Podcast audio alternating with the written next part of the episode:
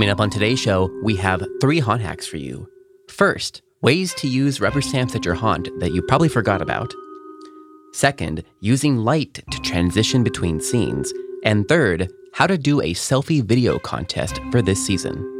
From the Haunted Attraction Network, I'm Philip, and this is day 22 of our 61 day Hauntathon, counting down to Halloween. Today is Wednesday, September 22nd, and there are 39 days until Halloween. The best way you can support us this Halloween season is by sharing our Hauntathon with someone you think will enjoy it. And to follow along to our Hauntathon, sign up to our weekly newsletter at hauntedattractionnetwork.com.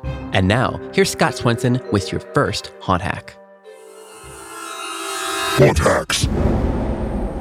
Hey, everybody, and welcome back to Haunt Hacks. This is Scott Swenson with A Scott in the Dark, periodic podcast for haunters, and Scott Swenson Creative Development. And here is another chunk of information, or just in this case, a wacky idea that might be beneficial to haunters as we approach or happen to be into the haunt season. So, um, this one's all about rubber stamps. And let me give you a little backstory on this back when I was working at a theme park, when I was doing Howl-O-Scream at Busch Gardens in Tampa, one of our haunts was based on a nightclub and kind of a gothic style nightclub where you, um, well, if you got into the VIP area, your body parts might be harvested to create artwork. So it was it was gross and dark and wonderful. And one of the things that we did there is we actually created a hand stamp when you went into the the nightclub itself and it, it on the hand stamp it said uh, music plus pain equals art, which was the sort of the mantra of the club. And it was a great way for us to not only have physical contact with the guests, but also to um, reinforce the backstory of this particular haunt. And I've been thinking um, over the last couple days about how we can continue to use rubber stamps and hand stamps. Uh, the first thing is very practical. If you want to use it like in place of ticketing, you know, where you just stamp somebody's hand, get your logo and stamp somebody's hand, and you can save a bunch of money on tickets. Because I promise you, a custom rubber stamp like this one is significantly cheaper than a roll of tickets like this. Okay. And you can use it year after year. Whoa.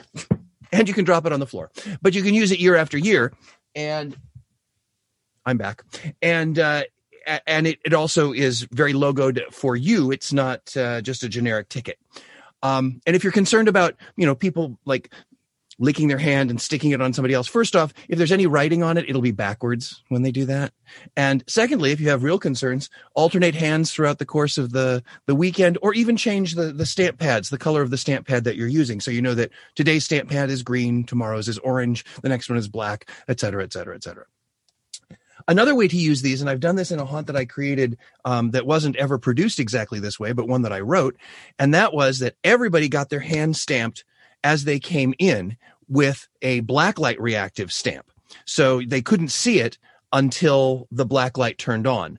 And come to find out, there were two different stamps. And when the black light came on, it divided the audience into two separate groups and or two separate clans as the case may be and they went off in different directions because it was a multi-run haunt. So the two clans had slightly different experiences based on the stamp on their hand.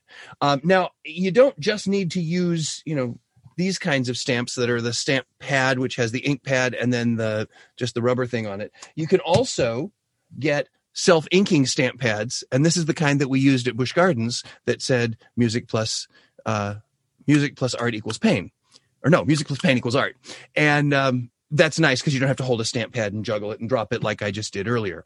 Um, the other thing about using stamp pads that's kind of cool is if you've got a character, if you have a famous character who people want to have photos taken with, and if it happens to work out right, you can actually do a an autograph and maybe it's a thumbprint or a claw mark or whatever of this character that they can stamp on things they can stamp on people's hands on their foreheads whatever um, and then the final thing I want to do, I want to talk about with with hand stamps is if you have multiple haunts and you and you use a different stamp for each haunt, then your actors will be able to tell just by looking at their hands which haunts they've been to, and they can you know make reference to it or it gives them additional information about the guest that they can share with them.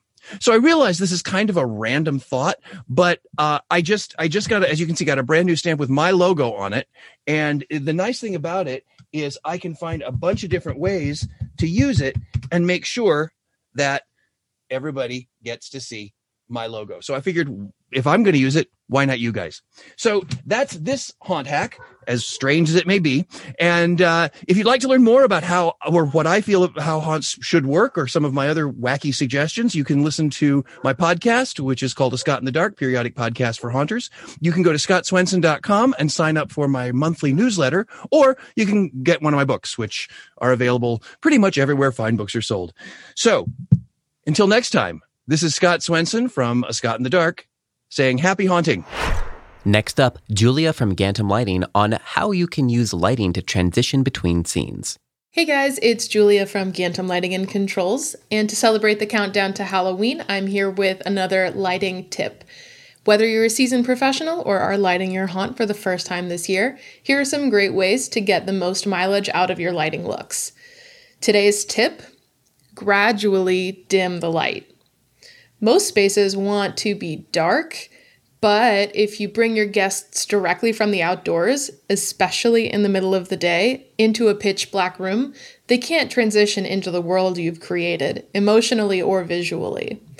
Generally, set your light levels just a touch higher at the beginning of your experience and then gradually lower the levels.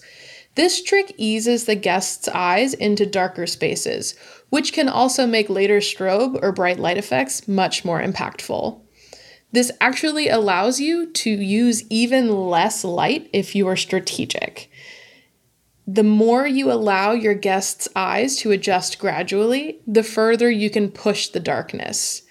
If you find yourself having trouble with your opening scenes and spaces, try turning the lights up just a bit, especially if you can use practicals and motivated sources like a lamp or other lit prop.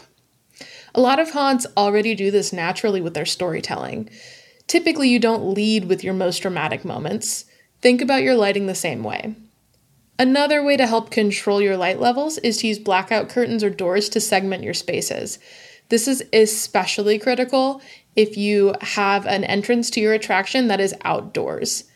Every time new parties come in, you will have sunlight spill into the room. Don't let that affect the lighting for the party in front of them. Plan on that being f- that first room being bright. Design your lighting to support that rather than be overcome by it, and partition off future spaces so that you can continue to dim the lights. Thanks for tuning in, and I'll catch you next time on the Haunted Attractions Network. And finally, here's Tim from Scary Good Marketing with some tips on how you can run a selfie video contest at your haunt this season. Thanks so much, Philip. My name is Tim. I'm one of the co founders here at Scary Good Marketing. And today, what I want to talk about is potentially running a selfie video contest as part of your marketing strategy.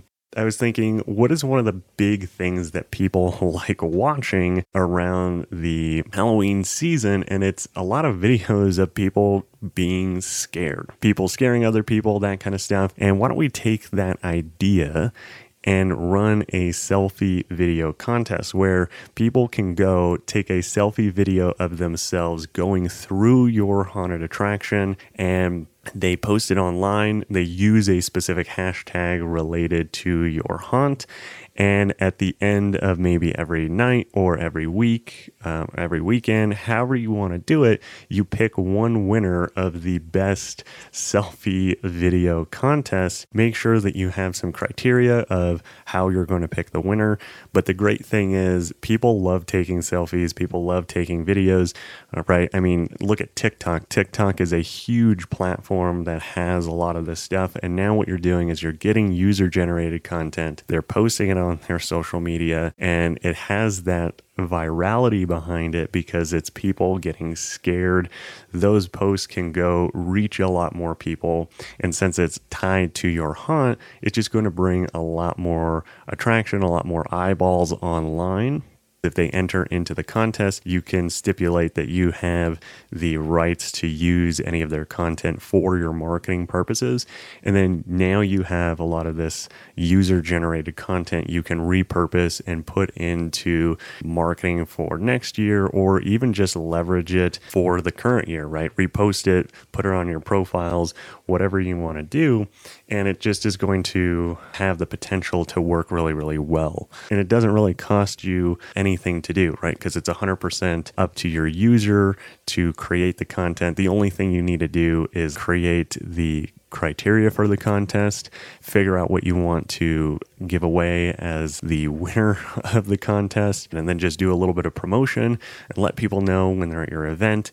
Now, if you want to get even more help, more resources, any of that stuff, make sure to go to scarygoodmarketing.com slash haunters. Today's episode was produced by me, Philip Hernandez, with post production by David Swope.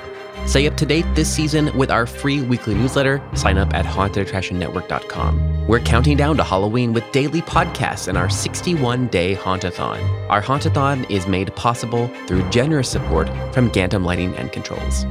We'll see you back here tomorrow and every day until Halloween. This is a Haunted Attraction Network production.